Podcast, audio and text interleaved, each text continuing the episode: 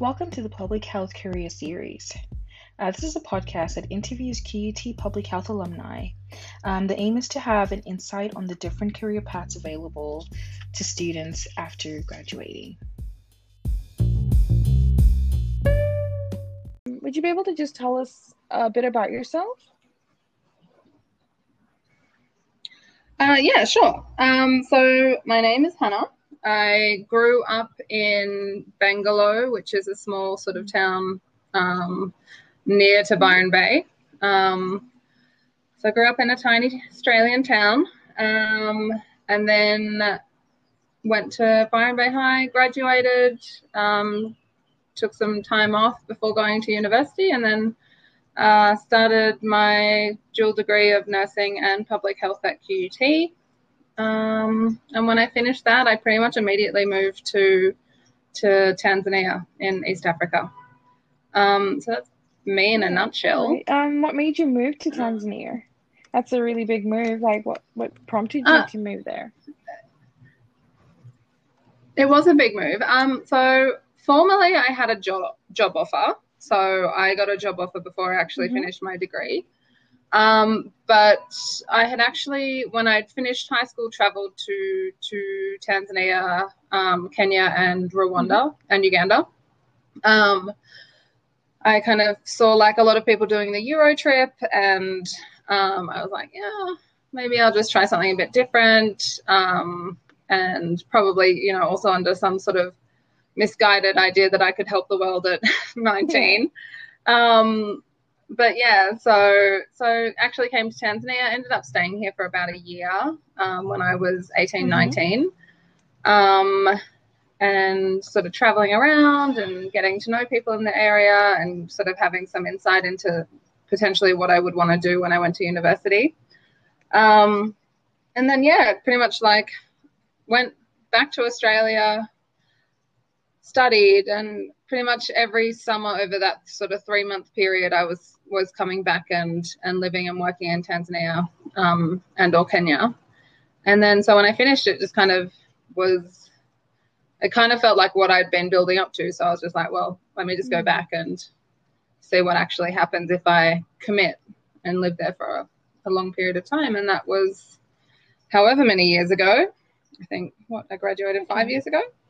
Oh, so you've lived So, yeah. there ever since Yeah. then? So you've just since five years ago. Oh, okay, that's pretty good. Um, so would you be able to tell us about what you do in Tanzania? Like, what do you do for work? Yeah, um, I've had a few different jobs. So I'm not in the the position that I currently traveled, uh, re- previously traveled here for. Um, but currently, my position is with a group called um, Africa Healthcare Network. Um, and my role is the director of clinical operations. And so, what we do is we, you know, build and establish dialysis units across Mhm. East Africa um, with a focus on hard to reach sort of areas, areas with low access to sort of kidney care services. Um, and so, yeah, for them, I kind of effectively work across um, Tanzania, Rwanda, and Kenya at the moment um, and oversee sort of the the clinical operational sort of side of everything that we're doing.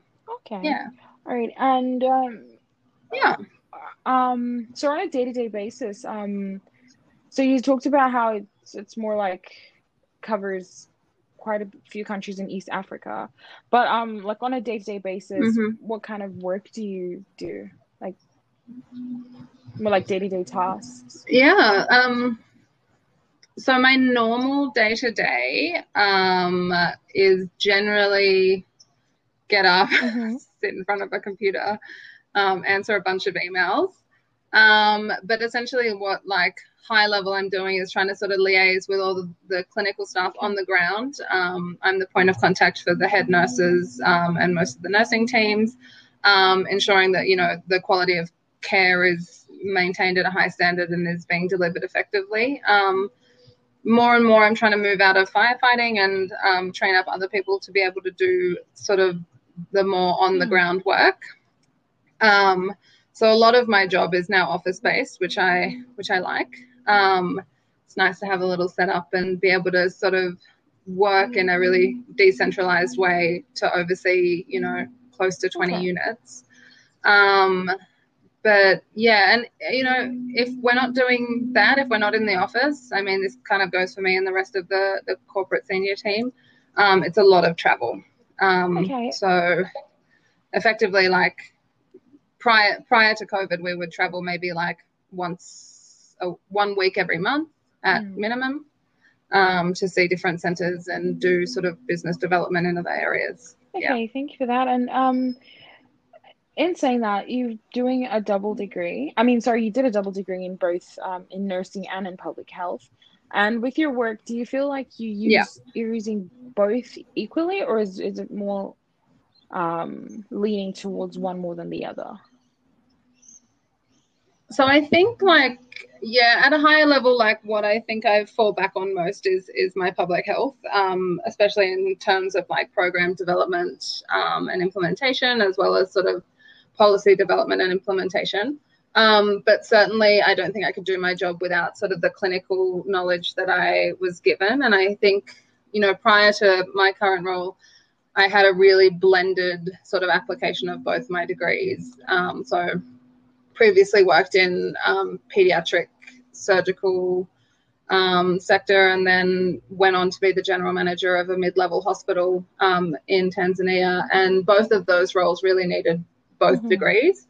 Um, having had sort of moved out of that, I think the the biggest area in which I would use my nursing degree is just to have that foundational knowledge of clinical practice. Um, and really relying a lot more on my my public health degree to sort of um, implement um, what I'm trying to achieve. Okay. Yeah, if yeah, that makes sense. that sense. does make sense. Um, and also, um, cool. so as have you got any exciting projects that you or very memorable projects you've worked on recently um, that you'd like to tell us a bit about?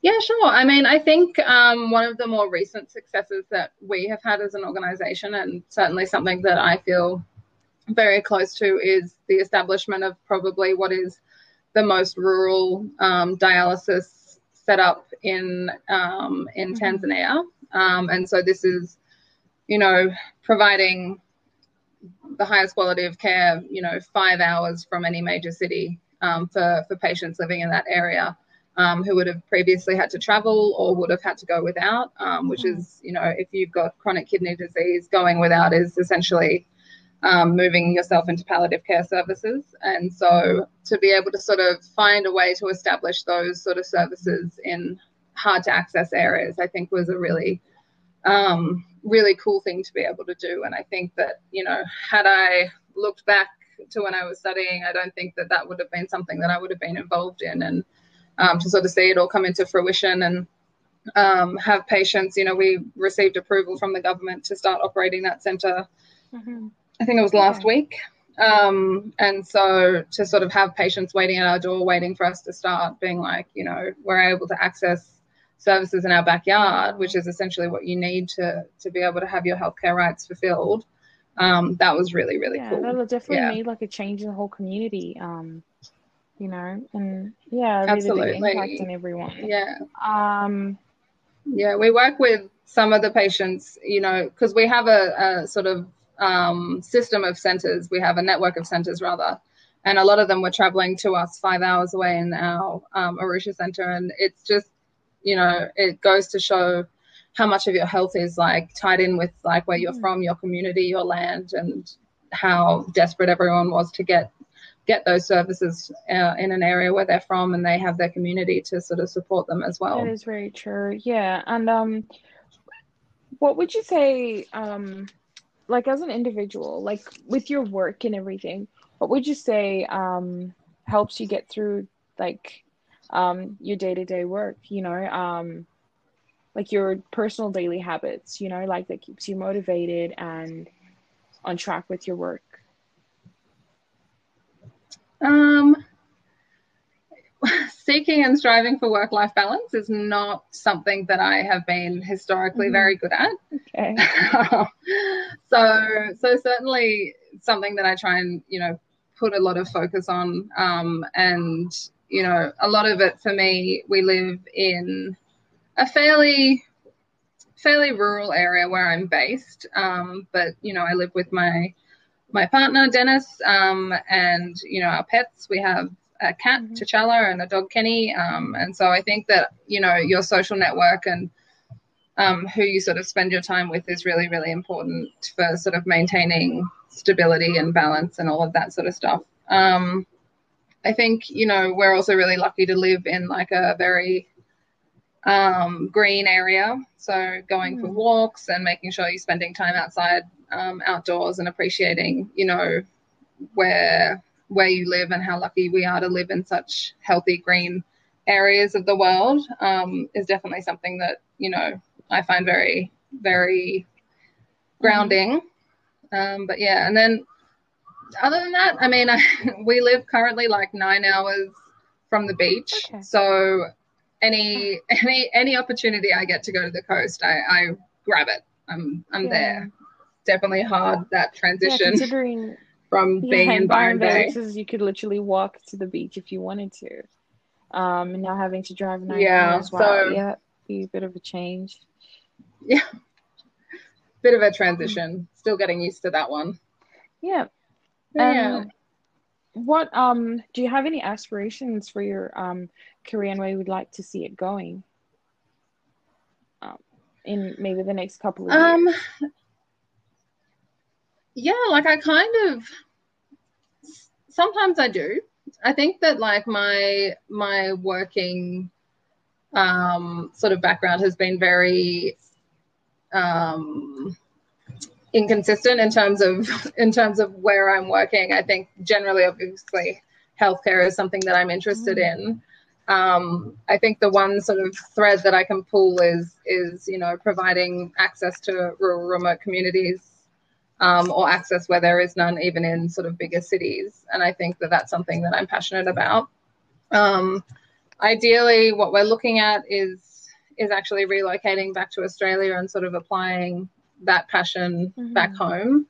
Um, I think that what I'm looking at next and the sort of next sort of moves, and I mean, this is maybe five five years in the future, um, is sort of coming back to Australia and making sure that you know that access is provided to to communities across Australia as well. Yeah, that sounds really good. Yeah. Mm-hmm. Um, yeah, that's my that's my common thread, but yeah, generally, um, happy just working with people who are who are doing the right thing in the right way. Um, but yeah. Yeah, that um, you've really helped me a lot, like with um, hearing like different aspects um, of your career, because I'm also doing a double degree in nursing and public health. Um, and yeah, yeah, are you enjoying I it? I am enjoying it um, a lot. It's just a lot of the times when you look at it career wise, um, I see a lot of people who lean more towards um, like nursing as opposed to the public health. Yeah. Um, so you're like one of the first people I've yeah. heard who've um, been able to still apply the clinical, um, you know, aspects, but in in a public health setting, you know, um, which which is really interesting. So when I went into it, like I kind of thought like I never wanted to be in a room talking about clinical care and not actually know what I'm talking about. Mm-hmm. Um, so I think my focus was always to bring the public health out of it. Um, and the nursing was just something to really solidify like my knowledge and my understanding and you know to not be the person in the room telling someone what to do without the the sort of clinical know how to back me up um, and i think certainly in terms of like working in um, clinical medical settings, um, whether or not it's with a public health degree um, or some sort of other like um, like more population population health sort of um, degree, you get a lot you get a lot of respect for having had done the clinical the clinical hours and the clinical walk. Yeah. Um, I think that that's something that's benefited me as well, especially like you know if you're sitting in a room full of nurses and doctors and you're trying to tell them what to do, they'll look at you and be like, well. Mm-hmm what do you know? And I'm like, I'm actually, I'm actually a nurse as well. Don't worry. Um, but yeah, it's it's been really helpful, I think, in that respect. And um, yeah, I've I've been grateful for both sort of paths and how they've been able to sort of mesh together a little bit. But yeah, for sure. I think that when I was graduating, most people went back into nursing um, from the dual degree, and I was kind of like, yeah. But anyway, Yeah, it definitely does always seem like the easier option, whereas the the like the route you took um is really good as well. Like you said, you're able to get your public health through, but then still get that respect in the fact that clinicians know that you're a clinician as well, and they don't like they're not resistant to like you know your like Yeah. your um recommendations and everything. Uh, but yeah, those are those are all my questions actually. Um, in regards Awesome. to it.